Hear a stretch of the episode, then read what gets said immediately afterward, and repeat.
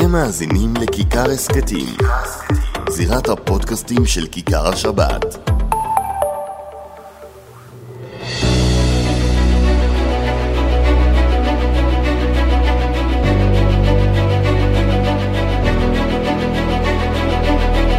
שלום לכם, אנחנו עם עוד הצפת, פודקאסט, גם וגם, זירה, גם כיכר וגם. השבת. אבי וידרמן, שלום.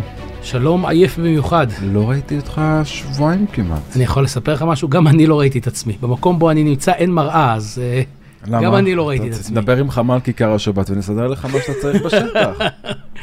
שמע, זה- אם זה לא היה עצוב זה היה מצחיק. אנחנו כבר אה, למעלה משבועיים בשטח, אבל באמת בשטח.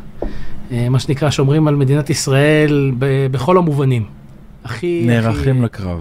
לגמרי, לגמרי. אבל נערכים כמו שצריך. אז איך הצלחת להשתחרר אלינו?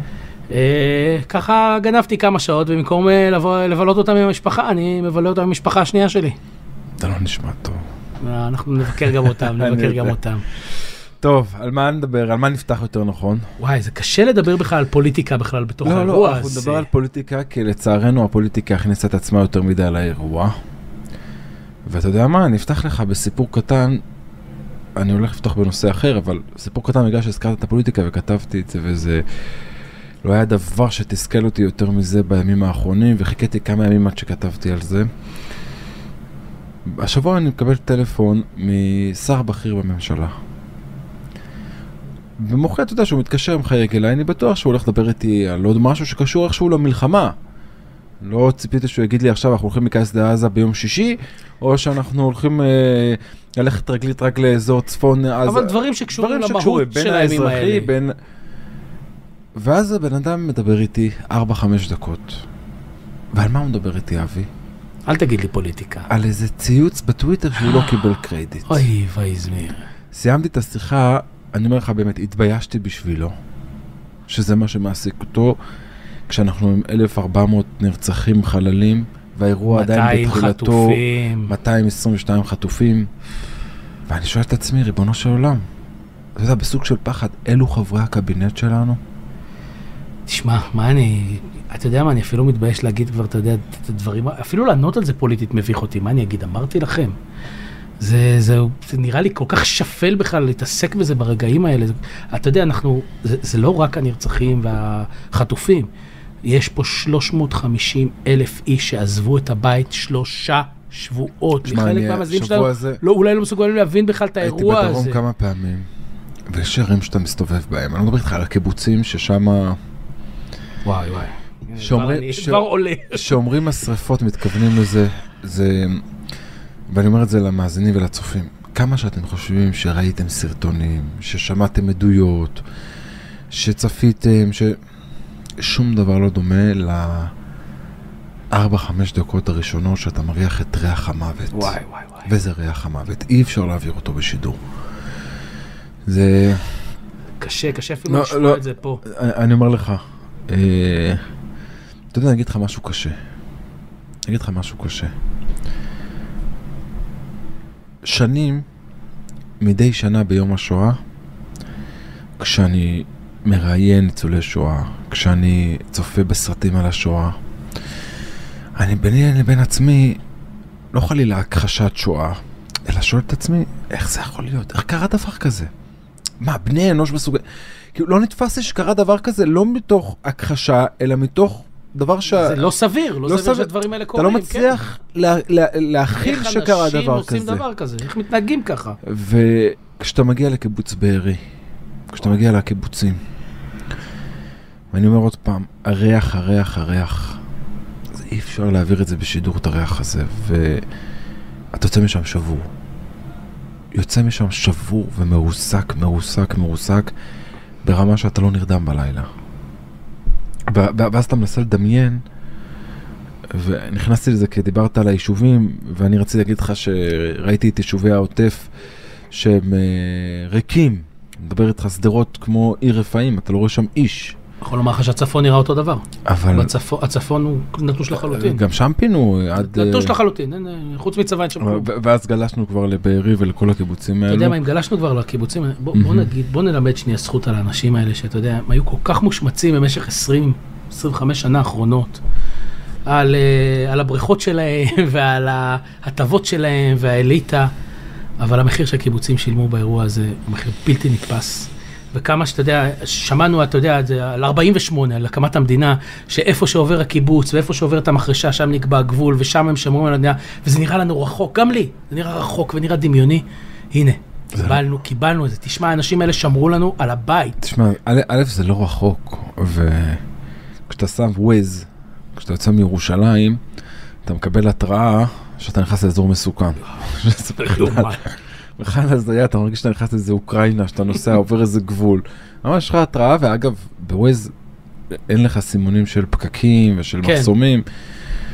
ואתה פתאום, אמרתי את זה לאשר רוט, המפיק שלנו בכיכר השבת, שנסע איתי לדרום השבוע, הוא וחנני ברייטקופ, אמרתי, שימו לב, האירועים האלו לא קרו באיזה חמש שעות נסיעה מהבית שלנו. שעה שעה וחצי. ורבע, שעה ועשרים מהבית, מהמשרד שלנו כאן בגבעת שאול.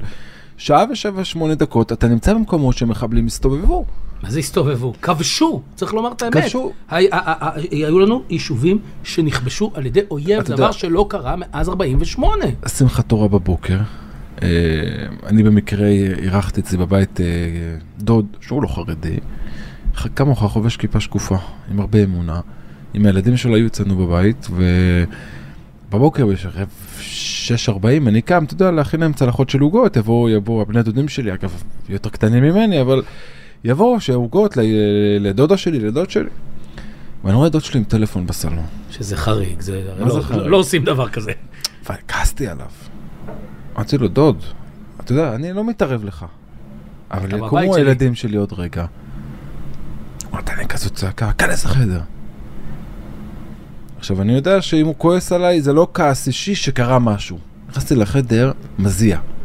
כי ידעתי שקרה משהו, ולא. והפחד שלי שזה לא קרה משהו בתוך המשפט. אתה לא יודע כלום. וואי וואי וואי. אחרי עשר דקות, אני יוצא אליו, אני אומר לו, דוד, מה קרה? ואתה עם טלפון, עוד רגע הילדים יקומו.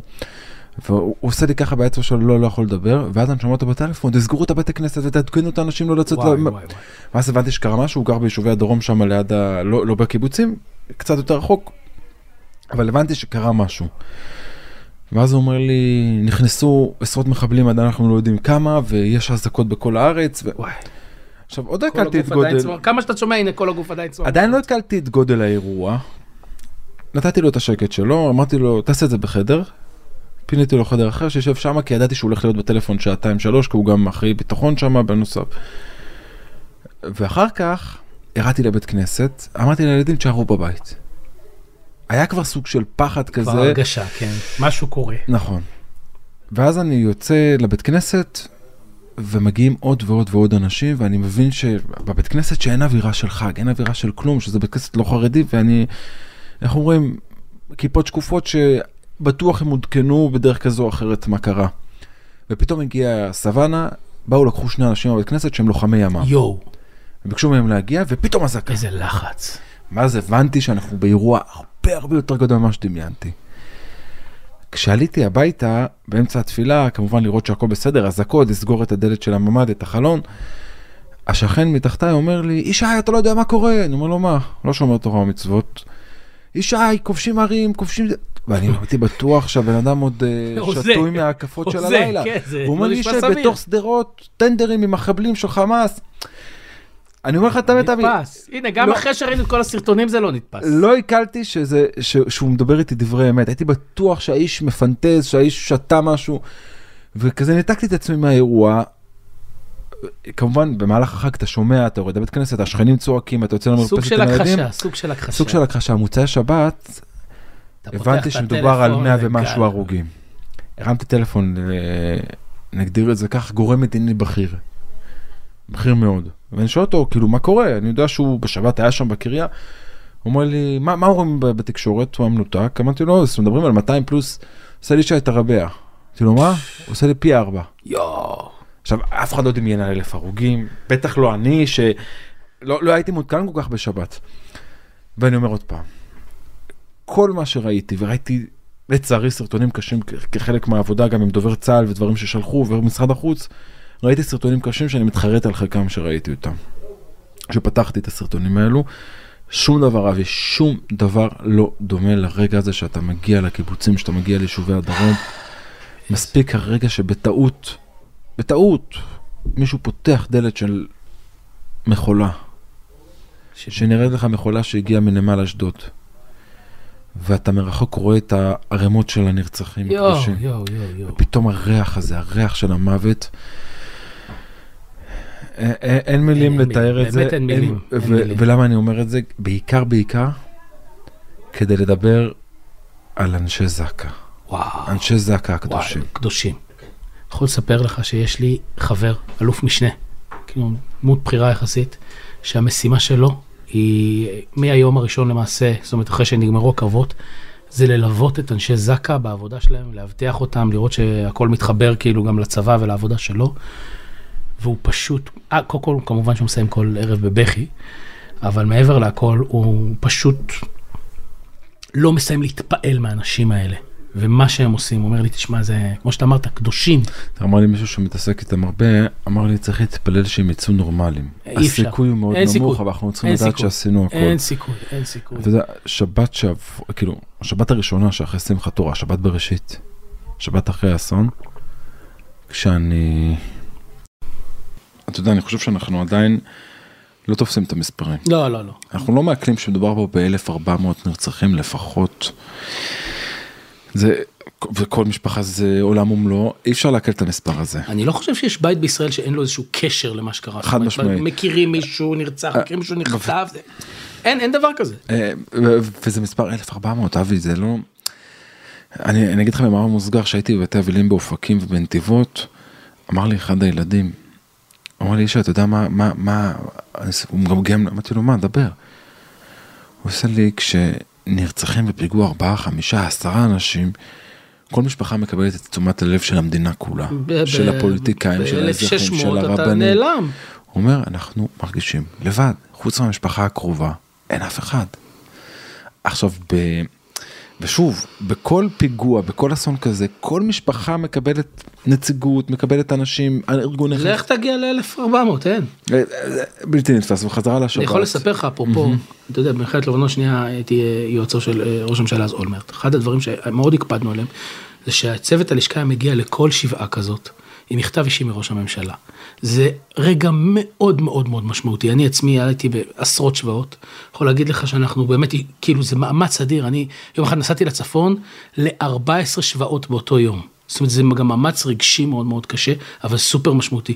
אני לא חושב שאפשר להגיע טכנית, פיזית, לכזה מספר עצום של נפגעים. וזה נורא, כמו שאתה אומר, זה באמת, היחס הזה הוא כל כך חשוב, מהמדינה, מה, מהחברה, זהו דבר דרמטי מאוד. עכשיו, עכשיו בחזרה לשבת ההיא, פגשתי את אותו מתנדב זק"א. עכשיו דיברתי איתו כמה פעמים בטלפון במהלך השבוע הזה, שוב השבוע שבין שמחת תורה לשבת בראשית, הוא היה נשמע לי יציב, הוא היה מעדכן אותי מה קורה, מה זה, ומה איפה אנחנו עכשיו, איפה אנחנו עושים מחר, איפה אני ישן. והייתי מדבר איתו רק כדי לראות שהוא שמר על שפיות. לא הייתי צריך ממנו שום מידע, לא הייתי צריך לשמוע ממנו תיאורים, הכל היה לי לצערי. ואז שאני מדבר איתו בשבת, בבוקר אני רואה אותו בוכה. אני אומר לו, שבוע שלם היית. הוא החזקת. עושה לי, ישי, שבוע הייתי מכונה. עכשיו אני לבד בבית עם אשתי וילדים, וכל מה שראיתי... הכל עולה. רגע, רגע, רגע, רגע, וזה מראות אבי. דיברנו על הריח, המראות, ומי שראה את המראות. אנחנו, גם לא דומה סרטון למציאות. אז אתה יודע, אמר אה, דוקטור חן קוגל, וואי וואי, הוא- ראיתי את הסרטון שלו אתמול בדיוק. ואדם זהב, ויצא לי לדבר איתו הרבה. לא הרבה מאוד, ברור שאנחנו לא זקוקים למכון, אבל יצא לי לדבר איתו. גם ראיינתי אותו כמה פעמים, והוא אמר משפט שלדעתי הוא היה המחריד ביותר, שמרכז לך את הסיפור עד כמה הגופות, עד כמה הנאצים, הנאצים האלו של חמאס התעללו באנשים שלנו. הוא אומר, קיבלו שקית של גופה, של מה שנשאר מגופה. הוא אומר, אנחנו צריכים להפיק את ה-DNA ולבדוק. עכשיו זה שקית, כדי לתת לך פרופורציות, כי אני יודע על מה מדובר, שקית בגודל שנראה לך כאילו הביאו איזשהו אה, תינוק. אתה יודע כמה גופות היו בתוך השקית? לא רוצה לדעת. חמישה אנשים בשקית. זה רק מלמד אותנו עד כמה האכזריות שלהם הייתה. לרצוח, להתעלל, לערוף ראשים, ואני לא אוסיף בתיאורים כי זה סתם רק להלחיץ, אבל אחרי זה גם להתעלל במה שנשאר. זוועה, איך אפשר? ולכן אני חוזר לאנשי זק"א, כי אני לא בא עכשיו לדבר עם המאזינים על התיאורים הקשים, רק להבין, שיבינו שזה מה שאנשי זק"א עשו שם שם בשטח. בקיבוץ בארי, בעוטף עזה, בשדרות, בכל הערים האלו. מדהים. אתה יודע מה, אתה, אני רוצה גם לקחת את הנושא של אנשי זק"א ולצאת ממנו שרגע, להסתכל יותר גדול. ולהגיד, ככל הנראה מדינה מתפקדת אין לנו. לפחות בשלושת השבוע- השבועות האחרונים אני לא מרגיש מדינה, לא בביטחון, לא בכלכלה, לא, ב, לא בעזרה, לא ברווחה, באמת. אבל איזה עם, איזה עם. מעשי גבורה ביטחוניים שאני לא זוכר באמת 50 שנה לפחות. איזה עוז רוח של אנשים, של שוטרים.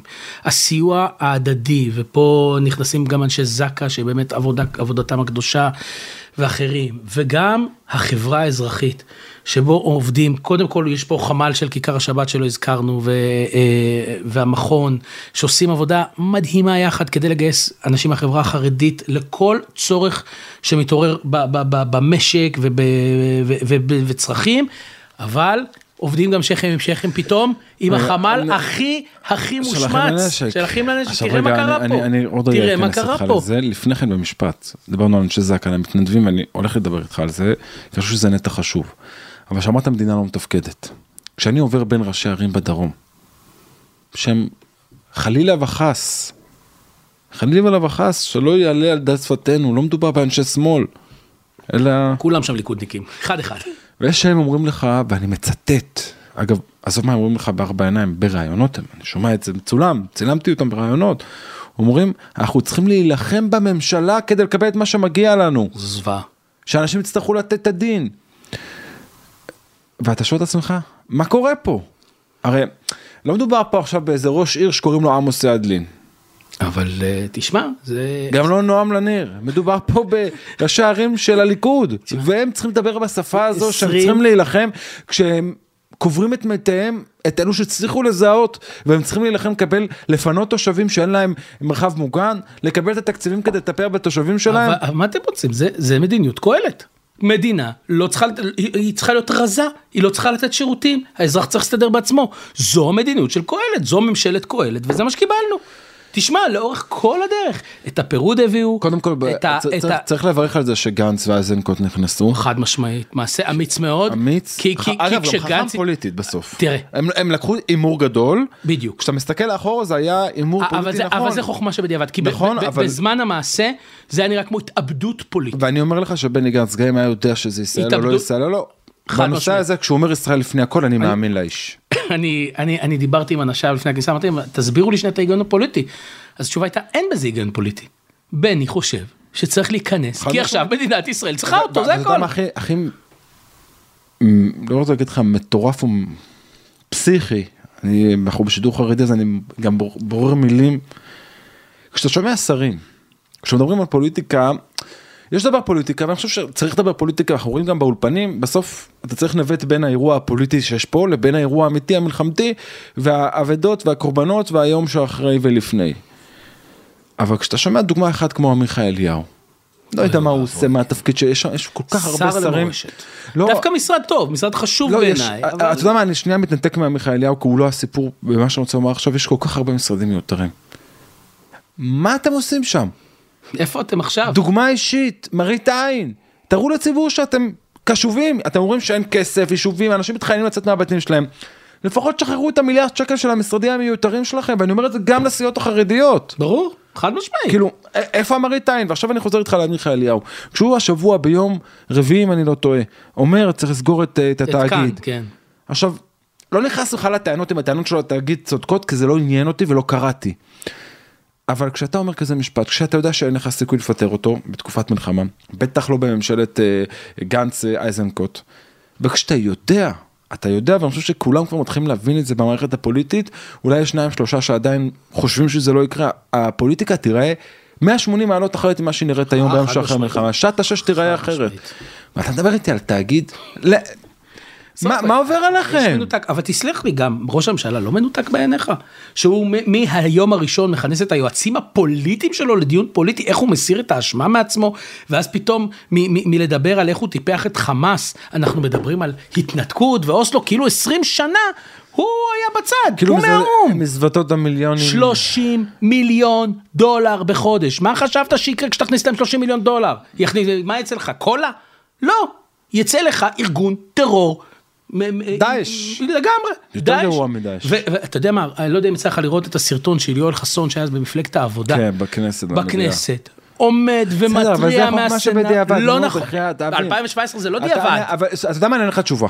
נו. קודם כל, הביקורת על נתניהו צודקת, אבל אני זוכר את עצמי יושב במפגש עם קצינים וחברים במבצע עלות השחר.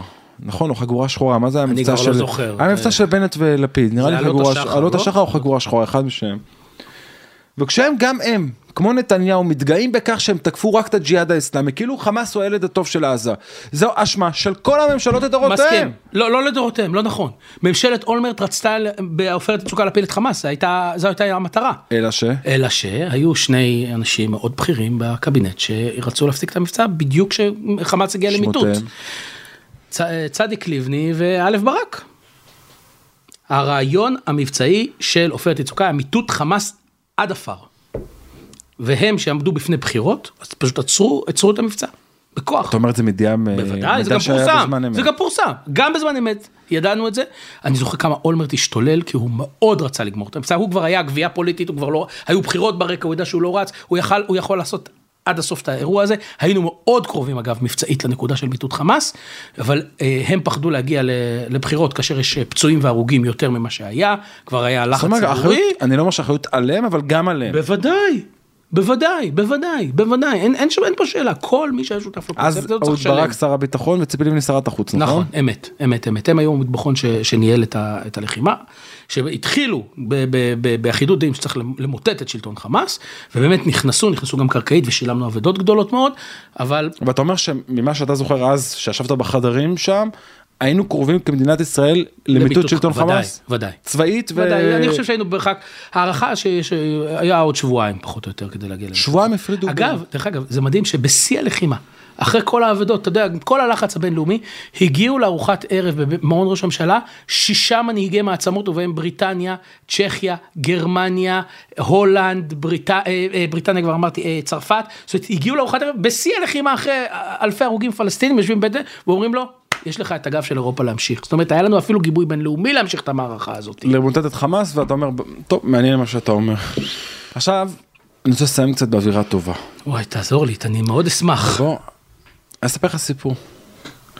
אני חושב שזה הסיפור ששינה הרבה, כשאני ראיתי את ה-30-40 שניות האלו, זה האירוע ששינה את אה, פני החברה החרדית ברובה, כלפי כל סוגיית חוק הגיוס, ואני רוצה להדגיש, הציבור החרדי עדיין מאמין, מה זה עדיין? מאמין, יאמין לעולמי עד, שמי שלומד תורה צריך לשבת בישיבה, חד משמעית. בלי מכסות, בלי אה, סנקציות. זו, זו האמונה של היהדות החרדית, זה לא ישתנה לעולם. כן קרתה, אתה יודע, יש שינוי בתפיסה מול צה"ל, בכך שמבינים יותר מה קורה ללוחמים, מה קורה למשפחות ששולחות את הלוחמים לשדה, לשדה הקרב. כן מבינים שמי שלא לומד באמת, צריך. שרת, אגב זה לא חדש, אני, אני זוכר ש... משה ארבל, השר משה ארבל אמר את זה בחדשות 12, התקשר אליי מישהו, הוא אומר לי, יש לי כותרת, כותרת, אמרתי לו מה, הוא אומר לי, ארבל אמר שלא כל חרדי מקבל פטור, רק מי שלומד תורה, ואמרתי לו, תן לי שלוש דקות, אחרי שלוש דקות שלחתי לו, מאלי ישי ועד אריה דרך, גפני, ליצמן, גולדקנופ, כולם שאומרים את אותו משפט, זה לא איזה חידוש, אבל זה הפך להיות יותר מעשי. עכשיו אני אספר לך את הסיפור. קודם כל גיל- גילוי נאות. כשאני בדרום ואני רעב אני צריך למצוא לי איזשהו שטח כינוס ואני מסודר. וזה מה שהיינו עושים. כי אתה יודע יש שם אלפי. חרדים, מאות אם לא אלפי חרדים שבאים לבשל ועל מנגלים. משמעית. מספיק שאחד זיהה אותך ואתה מסודר בארוחת צהריים טובה כי הכל סגור. אין מסעדות אין בקש- בקושי קיוסקים סיגרות אתה יכול נכון. למצוא בדרום. ואז אני עומד בצד ורואה רכב עם שני אברכים. עכשיו כשאני אומר לך אברכים אברכים אברכים. אברכים אברכים, אלו עם הטלפון הכשר עם הסובר אברכים, מה. שנקרא. מורידים ארגזים של, זה לא ארגזים, איך קוראים לזה? הצידניות חום. אתה יודע מה אני מתכוון, כן, כן, כן. בצבא יש את זה כן. הרבה, החומים האלו, ומוצאים מזה חמגשיות אוכל חם.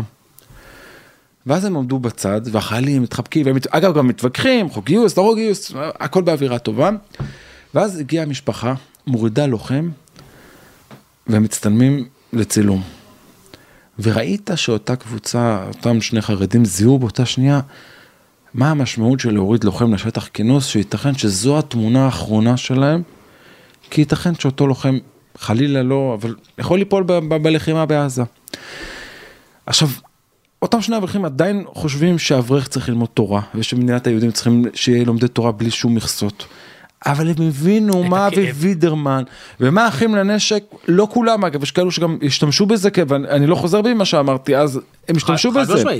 אבל הבינו מה הצד השני, עד מרגיש. כמה שאפשר לומר את הצד השני בתקופה כזו, מה חשים כלפי אלו שלא רוצים להתגייס או נלחמים בגיוס. והמלחמה הזו, הזכרת את אחים לנשק, קרה פה משהו, אני ישבתי באחים לנשק, שעתיים שלוש הסתובבתי שם בשבוע שזה שעבר. לעצמו ביקור היסטורי. אתה רוצה סוד אגב? נו, גם הותקפתי שם. וואלה. חטפתי צרחות, הכל בסדר. אבל הרוב ככל 99.9 כיבדו, חיבקו, דיברו, הסבירו, התווכחנו, הכל בשפה טובה. הייתה אחת שברום בום בום, היה לי גם ויכוחים איתה בשידורים, אז הכל בסדר. ואני חושב שהתקווה שלי, אני עוד פעם אומר, אנחנו נראה יותר חרדים בצבא, זה תוצאה שאי אפשר לשנות אותה לדעתי. אתה יודע מה, אני אגיד לך יותר מזה, אבי. האלף, שלושת אלפים חרדים שרצו להתגייס השבוע, חלקם כבר התחילו, לדעתי זה פחות דרמטי ואירוע בתוך המגזר, כמו האברך, ואני מדגיש אברך. שלומד תורה. זאת אומרת, אצלי זה שום דבר לא, לא חדש. כן. ואצל הרבה חרדים, בטח אצל ספרדים זה לא חדש, אתה רואה אברך ליטאי או חסידי. הצ'למר של הצ'למר, מושיב את הארבעה חמישה ילדים שלו, לקשור ציציות צבאיות ירוקות. מדהים. והוא אומר, והם מבינים עכשיו שהם קושרים ציצית ללוחם שנכנס לעזה, הרגע הזה לדעתי הוא הרבה הרבה יותר דרמטי מעל שלושת אלפים חרדים שביקשו להתגייס. הרגע שאימא חרדית, ואני לא מדבר על האמריקאיות או המודרניות או זה, אלא אתה, רואה את זה כאן בחמ"ל של כיכר השבת ותעתיה. נכון. משפחות שאין להם וואטסאפ. לא, יש פה, יש פה בנות שלא ידעו איך פותחים מחשב ומה זה ג'ימייל. בדיוק, והם עכשיו מתאמות בין הלוחמים בשטח לבין המשפחות חרדיות. ובאיזה מסירות. כי אלו שיש להם את הוואטסאפ בטלפון לרוב יודעים להסתדר ישירות עם הלוחמים. מדבר איתך על משפחות שאין להם טלפון ולא כשר. ו- ואתה רואה את זה, זה האירוע האמיתי. והתקווה שלי אבי, ואני אומר את זה לא מעט לחברים, שוב אני אומר במרכאות בצד השני, כי אני לא מאמין שיש צד שני בתקופה כזו, חד משמעית. ומישהו פה נתן לנו מכה כואבת להבין מי האויב האמיתי של כולנו, וזה לא האחד עם השני. ואני לא, אנחנו לא נטאטא את זה. יהיו לנו פה עוד ויכוחים יום אחרי המלחמה. חד משמעית, אבל נעשה אותם מעמדה אחרת לגמרי. ייתכן שהוויכוחים יהיו הרבה יותר כואבים ממה שהיה ערב המלחמה. כן, אבל הם יעשו באמפתיה ובכבוד לצד השני. ששני הצדדים אני חושב שצריך חד להיות. משמעית. כולם טעו פה. זאת אומרת, ואני אסביר לך. ואמרתי את זה לאחד מהאנשים באחים לנשק, הוא גמגם לי, אמר לי אתה צודק, וזה מה שאנחנו מנסים לעשות. יש לי בני דודים, לא, אני לא חושב שזה סוד למאזינים שלי, שלנו, יש לי לא מעט אה, קרובי משפחה שאינם חרדים, דודים, בני דודים, הזכרנו אותם גם חלקם מתחילת השידור. עכשיו, אני יושב אצל אה, דודה שלי, פעם זה היה אצל סבתא, יושבים מתווכחים. אנחנו יכולים להתווכח ויכוחים. תאמין לי, אבי, תוכנית טלוויזיה יכולה לצלם את זה וליהנות, ורייטינג גבוה. דת ומדינה, ימין, שמאל, הכל יש שם. אבל בסוף זה משפחה. בסיום הוויכוח, וצעקות גם. בסיום הוויכוח, כולנו יושבים סביב השולחן של סבתא ואוכלים וצוחקים כאילו לא היה ויכוח. עכשיו, אני לא מצפה שזה מה שיקרה כאן, אבל אני מצפה שנזכור תמיד, אחים אנחנו לא רק בשעת מלחמה. כן, זה בהחלט אופטימי, ובואו נסיים באמת בתפילה הזאת, שבאהבת ישראל ובבניין ציוננו חם. אבי וידרמן, ישי כהן, תודה. לך לשלום, תחזור בשלום. ועוד נתראה. מקסימום נבוא לבקר אותך שם בשטח, אם תיכנסו אז. אם תצליח. תודה רבה לך. שבת שלום ובשורות טובות.